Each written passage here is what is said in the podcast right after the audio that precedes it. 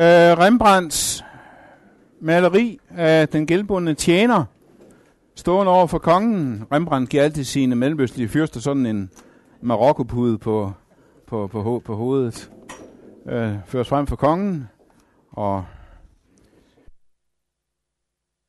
Jesu metafor her om den her helt enorme gæld, antyder jo, at mandens skyld ligger ikke inden for normalområdet. Vi er oppe på niveau med folkemord. Vi er oppe på niveau med misbrug af børn. Eller vi er oppe på niveau med misbrug af hjælpsøgendes tillid. Og hvad ved jeg. Det er jo til at tage, fø, tage føle på som en dum svin. Og han vil ikke engang eftergive den her bror, som har kun 100 denars gæld. Ufølsom og dum som man dør, indtil man kommer til sidste sætning i Jesu lignelse. Sådan vil også min himmelske far gøre med hver eneste af jer, der ikke er hjerte tilgiver sin bror. Og så er ens hoved jo pludselig ikke fuld af, af sådan en dum svin i en af Jesu lignelser, men af ham, der ydmygede mig. Den, der bagtalte mig. Det der for, den der forbigåelse. Det der overlange lusk. Det er simpelthen sådan, at maven kan snøre sig sammen, og man opdager fuldstændig ukendte evner til at føle hævntørst. Kan ligge der, kan, kan ikke sove om natten for det. Jeg står bare.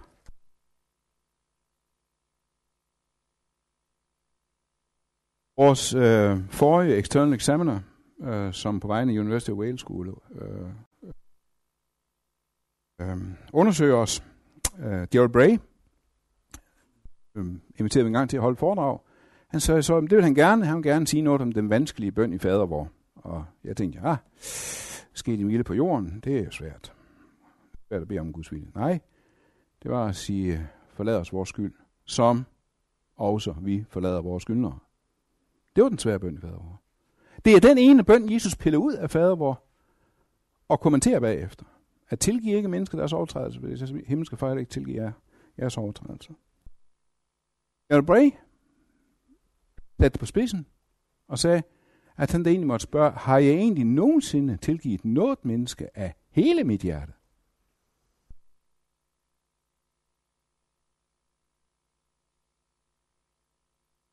Længe mennesker kun er besværlige og irriterede, så er det bare en interessant udfordring at prøve på at elske dem. Meget værre, når de faktisk er blevet ens fjender. Når man ikke kan sove af ydmygelse. Mange af os, vi slås meget med øh, dårlig hukommelse. Vi kan simpelthen ikke huske hverken det ene eller andet. Men én ting kan vi huske, det er ydmygelser forlader os aldrig. Så kan man næsten synes, at Jesu ord er ikke til at leve med. Det er næsten som om, han stiller sig over på de andre side imod mig. Hvordan kan Jesus være så forbasket neutral og forstående over for folk, der behandler mig sådan? Jeg prøver nu at komme ind på nogle af de her klassiske spørgsmål, som vi oplever i samtale, i sjælsorg. Øhm. Og det hyppigste, det er sandsynligvis, jamen hvad hvis jeg nu gerne vil tilgive, men jeg kan ikke? Noget jeg gerne vil tilgive, men jeg kan ikke. Har vi et helt fantastisk svar, så vidt jeg forstår det, ud fra Guds ord. Jamen det kan du faktisk. Ikke her nu med med tiden. Det kan faktisk lade sig gøre. Det de nemlig får galt i halsen, det er, at de tror, at vi skal tilgive, som Gud tilgiver. Men det kan ikke lade sig gøre. Når Gud tilgiver, så glemmer han. Det er fjernet, det eksisterer ikke længere. Det er renset bort i Jesu blod. Når Gud tilgiver, så glemmer han. Vi kan tilgive som sønder og tilgive hinanden. Det betyder, at vi kan lade det være glemt. Vi kan ikke glemme det. Altid ligge der parat som en frygt. Næste gang vores tilgivelse bliver øh, misbrugt, så kan vi i hvert fald godt huske, at vi tilgav en gang. Øh, men vi kan lade det være glemt. Det er den her tilgivelsesvandring. Der er øh, en forfærdelig fornemmelse af, at det her, det handler først og fremmest om følelser. Så længe du endnu føler vrede, så har du ikke tilgivet dig hele dit hjerte. Men af hele mit hjerte handler også om, om vilje, om beslutning. Og tilgivelse kan faktisk hviles længe før den føles. Tilgivelse kan hviles længe før den føles. Det handler også om vilje og beslutning. Det er beslutning, og så kan måske efterhånden faktisk følelsen indhente min beslutning. Men det, at jeg handler tilgivende, at jeg opfører mig tilgivende, det er vigtigere, end hvad jeg føler vigtigt for den anden. Det kan være svært for mig, at det stadigvæk føler vrede. Men det, at vreden er der, det er ikke ens betydende med, at så har jeg ikke tilgivet. Det er også en misforståelse, at jamen, hvis jeg skal tilgive, så skal alt gøres op, og alt skal snakkes igen. Men meget skal gøres op. Meget skal snakkes igennem, som vi så det der i gammeltestamentlige formulering, med at du skal tale åbent ud. Nogle gange formidles tilgivelse bare i venlighed. Den uventede venlighed. Gennem endelig øh, god, rummelig opførsel. Jeg tror, at vi skal være klar over, at i menneskers liv, så fylder bitterhed og had meget mere end sorg. Bitterhed og had fylder meget mere end sorg. Det var langt tungere, det er en større byrde. Vi taler meget om lidelsens problem, som det helt store problem i kristendom, men det, det, er, det er ikke det største problem. Det største problem, det er bitterheden og hadet. Måske skal man opgive, at i en bestemt relation bliver det nogensinde meget anderledes. Vi kom så langt, som det nu kunne lade sig gøre på denne jord. Vi er ikke Gud, er ikke alt er muligt for os. Men alligevel kan man faktisk godt med mellemrum spørge, har jeg reelt og realistisk gjort, hvad der er muligt fra min side til forsoning og genoprettelse? Har jeg realistisk og reelt gjort, hvad der er muligt fra min side? Hvad forhindrer mig i at give afkald på retfærdige krav og rimelige forventninger? En svensk præst, Susanne Rikner, har i øh, tidsskriftet Pilgrim 2008 skrevet, øh, jeg har hørt en tolkning af den her lignelse, hvor bødselsknægtene er det had, den bitterhed og uforsonlighed, som findes hos et menneske, som ikke kan tilgive. Jeg synes, det er et godt billede. Forsoning og tilgivelse er ikke noget, som kun er godt for den skyldige, men også for den, som tilgiver. Tilgivelse befrier og skaber øh, mulighed for en fremtid på den anden side af skylden. Erik Rasmo, norsk maler, har talt om i en bog, der hedder Barneskæbner fra 1990. Barneskæbner, hvorfor det her billede er taget. Hvordan hun som barn af norske missionærer i Japan var indlogeret på en kostskole for missionærbørn og blev regelmæssigt misbrugt seksuelt. Hun og hendes øh, klassekammerater af rektor skriver, vi sov i store grønne jernsenge fra Koreakrigen. Missionen købte dem sikkert billigt. Men krigen skulle fortsætte, om end på en anden måde. For efter aftenbøn og godnatklemmen udsætter rektor mange af os piger for seksuelle overgreb fra vi var 11-12 år. Vi alle missionærbørn og havde bag os en streng pietistisk opdragelse. Rektor var udsendt af Norsk Luthersk Missionssamband. Det er helt umuligt for nogen af os at snakke om dette hjemme, når vi et par gange i semester besøgte vores forældre. Alle børn er lojale mod sine forsatte. Men vi var i tillæg til mor og far, også lojal mod missionen og mod Gud. Og Gud kan jo ikke tage fejl. Vi tog alt skylden på os selv, en til nu, men ikke længere. Øhm, sidste gang jeg underviste her i Sjælsorg, præsenterede jeg holdt for den her beretning som case. Og så noterer jeg nogle af de stikord, som de unge mennesker kom frem med, og dem får jeg lige her hurtigt. Der er fem stikord. Og de synes, man kunne tage op i sjælesorg over for en skæbne som Kai Rasmus. Først at placere skylden entydigt. Flyder over til offer, hvis ikke den placeres tydeligt hos overgriberen. Skyld har det med at flyde nedad. Det har det med at flyde nedad. I jo lov til at give los, skælde ud, blive vred og hade. Vi snakker faktisk med øh, om, om, om ordet fra prædikernes bog. Okay, vi bytter lidt rundt på rækkefølgen. Der er en tid til at hade og en tid til at elske. Både over for forældre, rektor og Gud, og over for dem, der har pålagt hende, påbudt hende at tilgive, fordi det var et af, af overgrebene. Overgrebene fortsatte, da det så kommer op der, og så kommer presset, kravet, du skal tilgive. At arbejde med den falske forståelse af tilgivelse, og så med tiden arbejde hen imod en reel tilgivelse, fordi det ellers vil ødelægge hende. Eventuelt finde ikke-verbale udtryksformer, kunst, natur og musik. Og som det sidste, det psykiske må ikke åndeliggøres, og det åndelige må ikke psykologiseres. Jeg kan godt forstå, at jeg godt kan lige undervise her. det er lidt begejstret for de unge mennesker. ja, ja, kom nu ikke for godt i gang med det. ja, men, det, men det, var, det var nogle af de der ting. Og det der med at finde ikke-verbale udtryksformer, er præcis, hvad Kari Grasmuk gjorde. En af de ting, der gjorde, at hun arbejdede sig igennem det, det var netop, at hun malede det. Hun malede, og det er med i hendes bog om barneskæbner, hvordan pigerne ligger der i deres senge, grønne koreakrigssenge. Og rektor kommer derude. Hvem tager han? Bulen i bukserne. Værst af det hele. Vinduesbrosserne danner korset. Ikke også. det sker under Guds øje. Det sker i Guds navn. Man kan, ikke, man kan ikke protestere mod det her, uden at protestere mod Gud.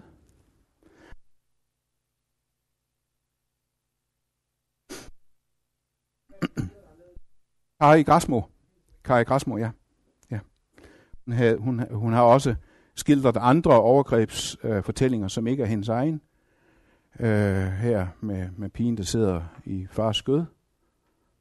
Hendes mund er snørt sammen med garn af samme farve som farens grønne. Jeg over på mor, som godt ved, hvad der foregår, men ikke tør se det.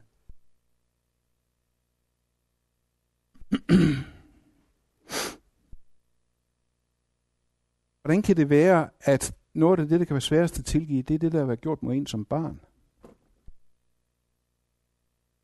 Foreslår jeg lige en tanke, og jeg, slet, jeg ved slet ikke, om den er rigtig, men kan det være, at det er fordi, vi ikke har ret til at tilgive noget på andres vegne? Jeg er ikke det barn, jeg var engang. En af de fine ting i nutidens terapeutiske kultur, det er jo det her opdagelse af, som man siger, ens eget indre barn. Man kan anskue sin egen historie, sin egen fortid som, som et barn. Man kan drage omsorg for sin egen fortælling, som man drager omsorg for et barn. Man kan, som man siger, komme i kontakt med sit eget indre barn, og der er rigtig mange vidensbyrd om, at det har været den helende og terapeutisk vinkel. Men det får man til at overveje, er det grunden til, at det kan være svært at, at tilgive netop det, der blev gjort mod en som barn? Man føler, det vil være som at svigte sit eget barn. Føler, det vil være som at svigte på sit barns vegne. Jeg kan ikke tilgive på mit barns vegne. På min egne vegne. Nu er jeg voksen. Det barn, som måske havde kunnet tilgive, findes ikke længere andet sted i mit eget indre. Jeg ved det ikke. Jeg lægger det bare ud som en mulighed. Så skal det også sige, og det er så specielt til terapeuter og sjælesørgere, at overgreb mod hjælpsøgende minder forfærdeligt meget om overgreb mod børn. Samme mekanismer. Overgreb mod hjælpsøgende, for selvom der er tale om voksne mennesker, så er der tale om et asymmetrisk magtforhold. Og asymmetrien i det her forhold, det gør forestillingen om et ligeværdigt, lige frivilligt forhold til en illusion. Det gør forhold til en magtmisbrug. Krænkelse er en grundlæggende tillid, det er en af de mest ødelæggende erfaringer i et menneskes udvikling, og derfor bør det der raseri, som tændes i os ved tanker om pædofili, overgreb mod børn, skal også tændes i os med overgreb mod øh, magtmisbrug og overgreb mod hjælpsøgende. Det andet spørgsmål, jeg vil ind på, det er, skal den anden angre? Det er også et spørgsmål, vi tit bliver stillet. Den anden angre. Matthæus-teksten er den, vi kender bedst, fordi den er prædiketekst i den danske kirke. Og den lægger op til betingelsesløs tilgivelse. Men Lukas-teksten forudsætter faktisk noget, som ikke er med. Og den lægger vi ikke meget mærke til, fordi den ikke er prædiketekst. Jesus sagde til sine disciple, det kan ikke undgås, at der kommer fald, men ved den, der bliver årsag til det, det var bedre for ham at tage en møllesten hængt om halsen og være kastet i havet, end at han bringer en af disse små til fald. Tag jeg i agt. Hvis din bror forsønder sig, så siger jeg til mig rette. Og hvis han angrer, så tilgiver Det er ikke med i Matthæus-teksten. Selvom han forsønder sig mod dig syv gange om dagen, syv gange vender tilbage til dig, og siger, jeg angrer det, jeg gjorde. Det er ikke med i Matthæus-teksten. Så tilgiver ham. Og det gør måske, at vi er ikke opmærksomme på, at skal der blive tale om forsoning, så må den anden faktisk angre. Skal der blive tale om forsoning, så må den anden faktisk angre. Så vidt jeg kan se, så er budet om tilgivelse også til stede, hvor den anden ikke angrer, eller ikke vil indrømme, eller ikke, ikke kan se spor, fordi vi stadig har budet om at elske sin fjende. Men forsoning kan der aldrig blive til. Eller som nogen jo ligefrem har sagt, skal vi tilgive, hvad Gud ikke tilgiver? Gud tilgiver dig alt. Nej, Gud tilgiver det, der angrer os. Gud tilgiver det, der angrer os. Skal vi tilgive, hvad Gud ikke tilgiver? En beretning, som gjort dybt indtryk på mig, det er Astrid Bavns lille bog fra kaos til helhed, en beretning om seksuelt overgreb, hvor hun fortæller om sin egen historie. Sin far, som var præst, havde forgrebet sig på hende seksuelt, som hun var, hun var barn. En erindring og et sår og et traume, som hun slås med livet igen, som øh, ligger dybt på hende, og hun, hun, øh, hun slås meget med det her med, at hun har det her krav hængende over sig, at nu skal hun tilgive, og hun kan ikke tilgive. Så er hun en dag i kirke, så vidt jeg husker, er det ved en fredag. Hun hører i hvert fald igen ordene om Jesu ord på korset. Far tilgive dem, for de ved ikke, hvad de gør. Det går det op for hende. Det kunne jeg sige. Jeg kan ikke sige til Gud, jeg tilgiver min far, men jeg kan sige, far, vil du godt tilgive ham? Det kan jeg ikke endnu. Og det, at man begynder på den måde, det er en, det er en vandring. Det er måske begyndelsen på den her vandring af tilgivelse. At så kan det være, at jeg selv kan indhente den her bøn, at far tilgive ham. Eller som øh, en ven, en gammel øh, mand, som jeg kender og snakker meget med, han har slået mig med det her med, øh, og han har tit spurgt mig, hvordan skal jeg tilgive mig selv? Jeg synes, det er det værste af det værste. Hvordan skal jeg tilgive mig selv? Og, og så kom en dag glædestråle, nu har han fået svar hos, hos en anden. en, en teolog, som jeg faktisk sætter meget højt, men ellers, øh, ja. Øhm, hvor han spørger ham, det, han spørger det, igen det der, hvad skal, hvordan skal jeg kunne tilgive mig selv? Det kan man slet ikke. Det skal man lade Gud om. Så skal man droppe det der krav om at tilgive sig selv. Og så overlade det til Gud om at tilgive mig. Jeg kan bare lade det gælde.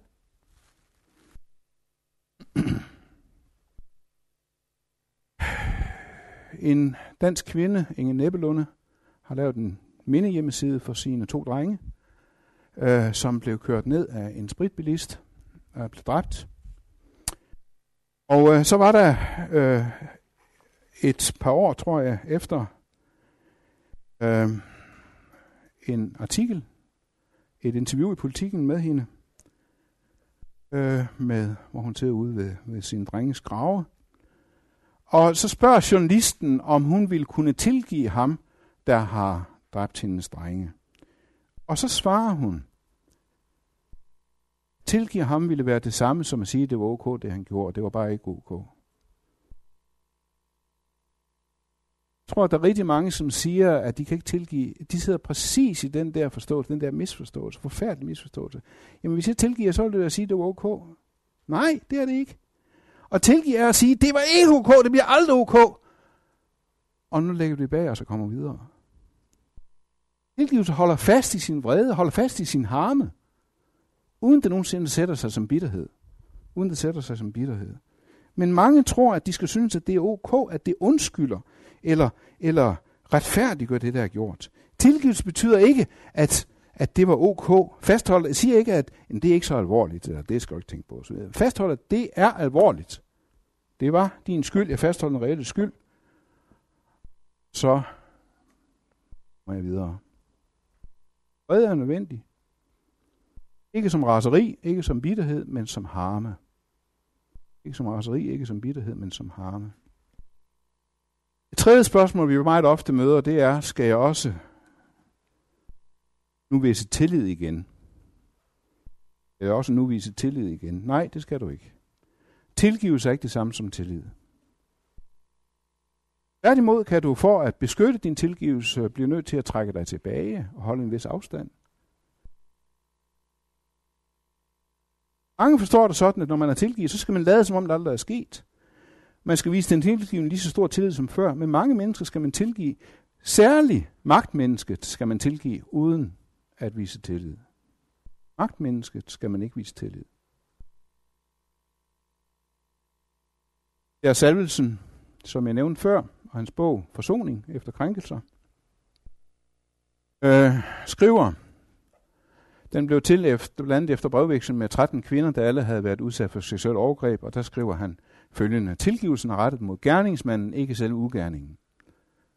Tilgivelsen giver offeret afkald på had, berettiget vrede og bitre følelser mod personen, siger en de følgende.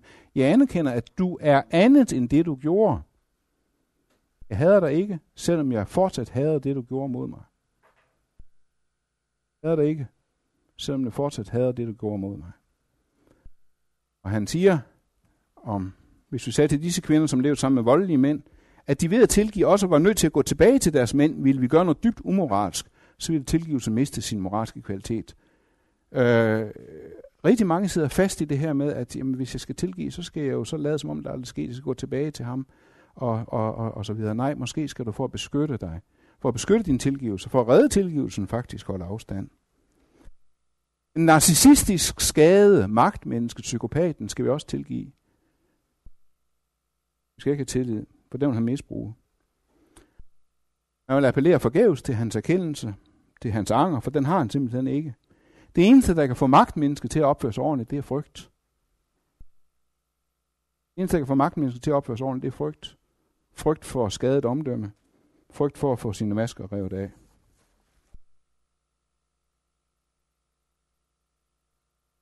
Amos Os har øh, i sin lille erindringsfortælling En panter i kælderen, øh, israelsk forfatter, ikke, ikke religiøs, øh, i En panter i kælderen, der fortæller han om, hvordan han som dreng hørte sine forældre fortælle om, om, om koncentrationslejrene, og spørger forfærdet sin mor, vil vi nogensinde kunne tilgive tyskerne det, vi har gjort? Moren er ikke kristen, hun er ikke religiøs, men jeg, jeg synes, hendes sætning var helt fantastisk. Hun siger, ja, hvis de ikke kan tilgive sig selv, så kan vi gøre det. Hvis de ikke kan tilgive sig selv, så kan vi gøre det. Hvis de alt for let kan tilgive sig selv, så skal vi ikke gøre det. Der er rigtig mange mennesker, som er meget, meget hurtige til at tilgive det, de selv har gjort mod andre. Og gør det dermed umuligt for andre at tilgive det. Fordi der er foran, de har allerede gjort det. Det er netop typisk for psykopaten, at den mildhed, han nægter at udvise over for andre, udviser en pærlet over for sig selv. Tilgiver uden sig selv, og han vender gerne til, at vi alle er syndere, og samtidig spreder en bebrejdelse og skyldfølelse omkring sig.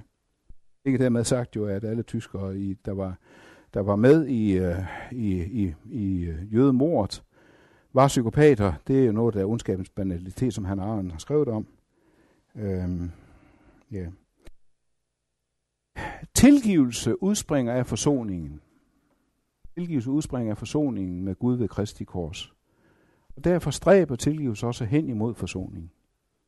Derfor stræber øh, tilgivelsen også hen, altid hen imod forsoning. Og nu fik jeg vist lige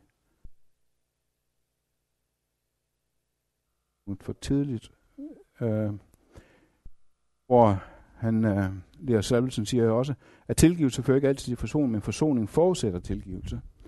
Tilgivelse fører ikke altid til forsoning, men forsoning forudsætter tilgivelse. Øhm. En anden tegning, det er så en tegning af Rembrandt. Igen, fyrsten her med den her rokkerbud på hovedet. Og øh, jeg er fuldstændig betaget af den her øh, tegning. Jeg, jeg mangler ord for den, helt bogstaveligt.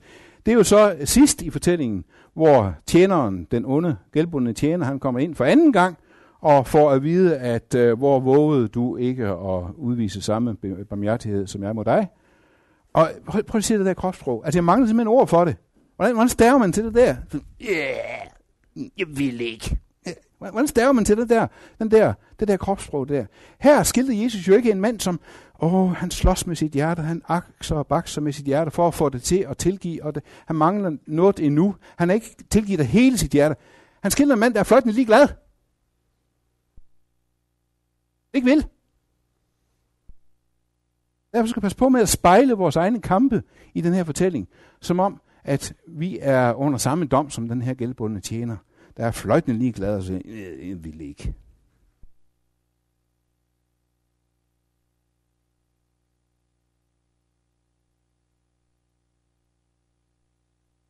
Har vi noget at sige til den, der også gerne vil have følelsen med, også gerne vil føle anderledes over for sin overgriber, over for den anden?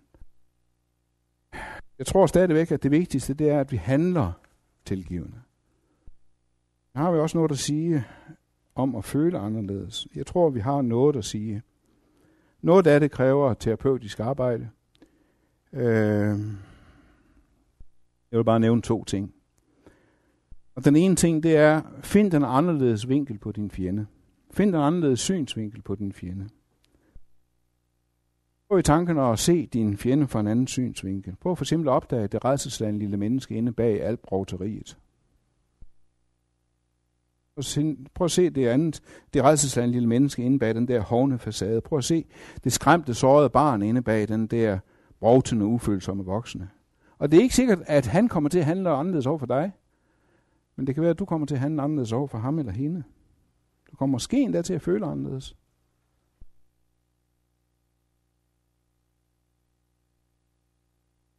Ja, der var for mange år siden, der var der øh, en bestemt relation, øh, som, som virkelig gik mig på. Og det var en af de der relationer, som over lang tid gjorde, at jeg havde svært ved at sove om natten. Øh, lå simpelthen der og kogte. Ydmygelse.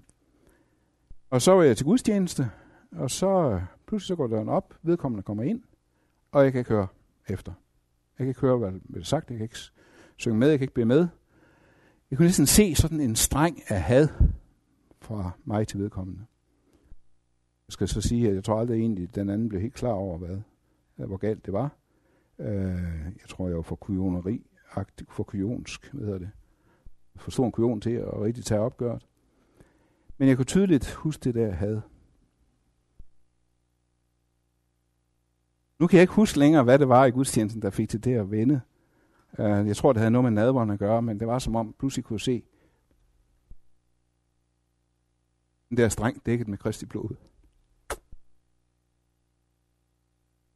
dækket med Kristi blod.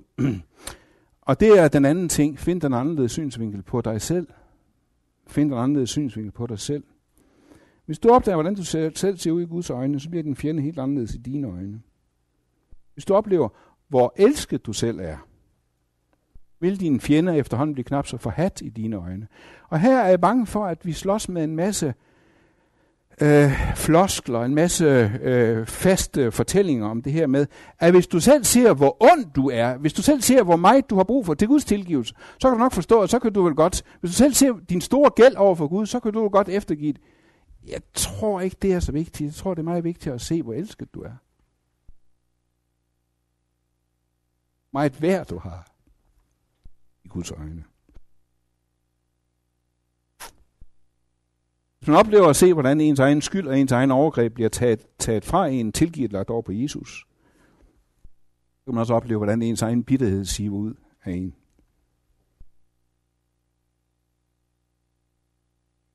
Reden bliver måske tilbage, men den behøver ikke sætte sig fast til selvødelæggende bitterhed. Og, og jeg kan også sige, at i dag har helt anderledes med vedkommende måske, fordi i dag bor vi i sin by. Det er på meget. Øh, ja. Fordi vi lever af nåden, lever vi for, kan vi leve for næsten. Fordi vi lever af nåden, kan vi leve for næsten. Og fordi vi lever af tilgivelsen, kan vi leve i tilgivelsen. Fordi vi lever af tilgivelsen, kan vi leve i tilgivelsen. Det sidste to ting om forsoningen. Har vi overhovedet noget at sige om social og politisk forsoning? min teologiske optik er det sprængfærdigt at gå den vej. Det kan teologisk næsten kun gå galt. For hvis man ønsker at skelne mellem loven og evangeliet, som jeg tror det er nødvendigt, bliver man også nødt til at skelne mellem to regimenter. Hvilket vil sige, at næstekærligheden er individual etik, ikke social etik eller politisk etik. Jeg tror, det er vigtigt. Man kan ikke styre et land for bjergprædiken. Dommeren har ikke ret til at tilgive forbryderen på samfundets vegne. Politier her skal ikke afvæbnes, og så videre. Og så alligevel. Så alligevel. Fortællingen om Nelson Mandela og Desmond Tutu, og fortællingen om Sandheds- og, øh, øh, og Forsoningskommissionens arbejde i Sydafrika, har gjort dybt indtryk på mig. Øhm,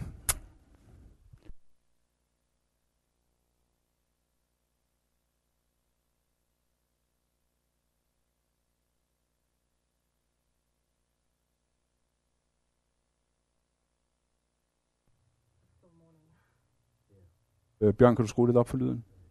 Jeg skal lige prøve at se, om jeg kan... Skudt.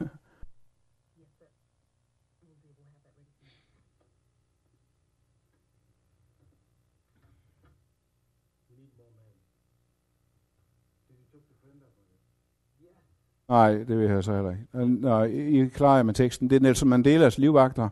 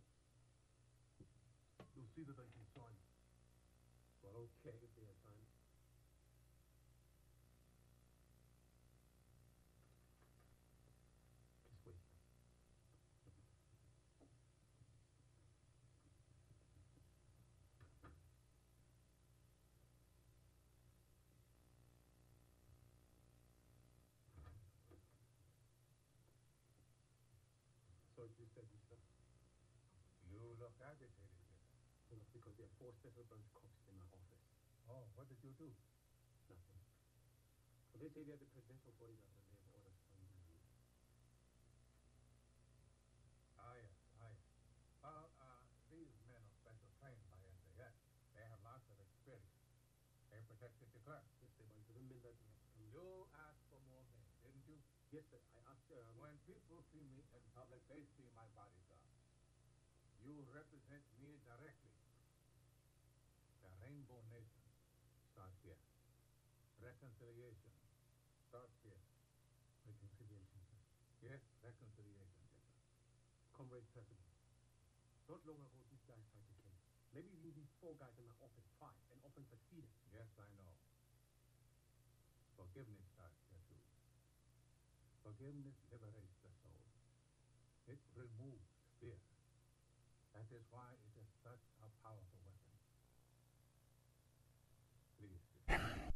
Altså, jeg, jeg ved simpelthen ikke, hvad jeg skal mene om det rent dogmatisk. Øh, men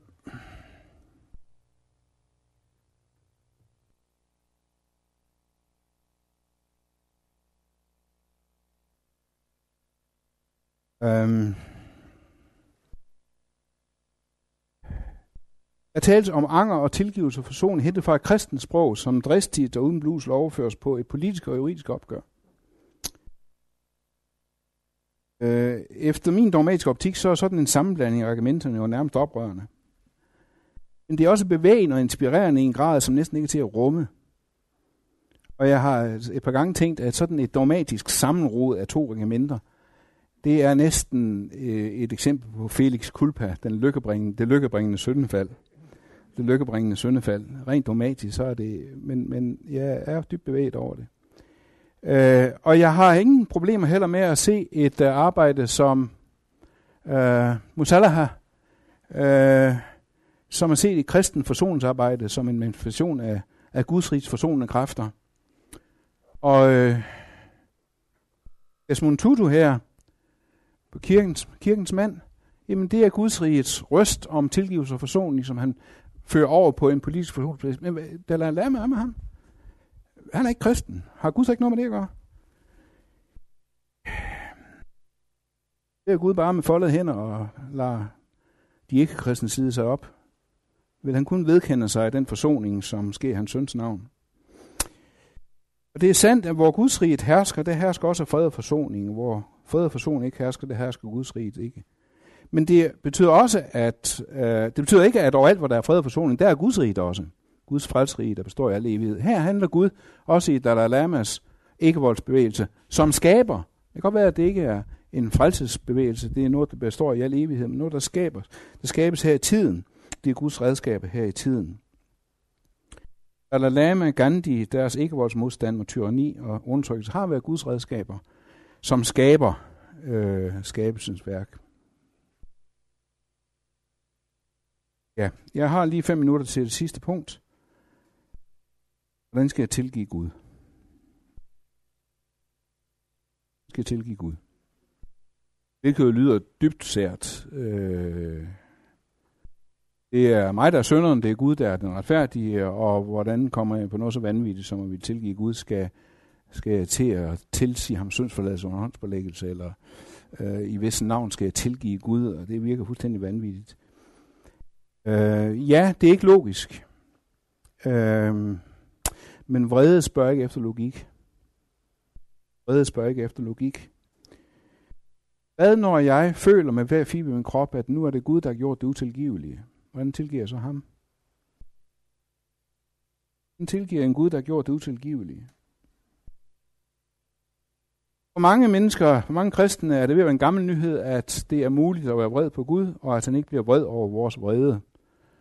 Det er for mange mennesker en så gammel nyhed, så de næsten begyndt at, at tage det for let. Øh, skal bare ud på Gud, og det må han finde sig i, og det har du ret til, og, og, og, og så videre. Vrede er kun en rettighed i den forstand, at vi har ret til at gå i rette med Gud, og sætte ord på vreden, når den nu er der. Om vi har ret til at blive vrede, det er for så vidt uinteressant. Vi bliver det bare, vi føler os svigtet. Synes, vi oplever Guds grusomhed, som Job kalder det, og så spørger vreden ikke efter domatik eller om tilladelse og hvad jeg har lov til. Men hvad gør jeg så med den? Hvad gør jeg så med den? For nogle er det faktisk stadig en uhørt tanke at kunne blive vred på Gud. Jeg forstår det sådan, at Gud finder sig ikke i andet end taknemmelighed. Og så til syd og koger inde i en, så er det ikke andet end at gøre end at bide tænderne sammen, så Gud ikke opdager det. Andre, måske særligt helt unge, de er så fortrolige med det her, så det siger, det er ingen sag. Jeg tror, at det er kun, når man har en sans, har fået sans for Guds majestæt og hellige majestæt, og Guds øh, øh, frygtindgydende væsen, at man forstår miraklet over, at han ikke bliver vred over min vrede. Men derfra så til at ville tilgive ham. 2. Korinther 5. 2. Korinther 5, nu skal vi se, om jeg overhovedet fik det med som... Øh,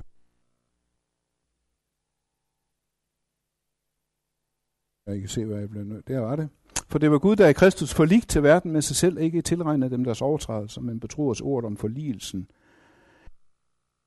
så har vi altså sendt udsending i Kristi sted i det Gud så at sige formaner gennem os. Vi beder på Kristi vegne. Lad jer forlige med Gud. Forligelsen, forsoningen er et gensidigt ord. Gud har nu forligt med kors på korset sig med jer. Han har forligt verden med sig. Nu kommer næste bud. Nu skal I lade forlige med Gud. Opgive dit fjendskab mod Gud. Og det kan godt være, at, at jeg med mit hoved og kognitivt ved, at jeg har ikke ret til at tilgive Gud, fordi Gud gør ikke noget forkert. Men hvis hver fiber i min krop siger, at Gud har gjort noget utilgiveligt, øh, kan man faktisk blive så træt af at være vred man til sidst siger, ved du hvad Gud, det er i orden. Nu kommer vi videre. Og ligner det ikke lidt her? Nu skal I også lade jer forlige med Gud. Nu skal I opgive jeres fjendskab imod Gud. Lad forsoningen gælde begge veje. Tak.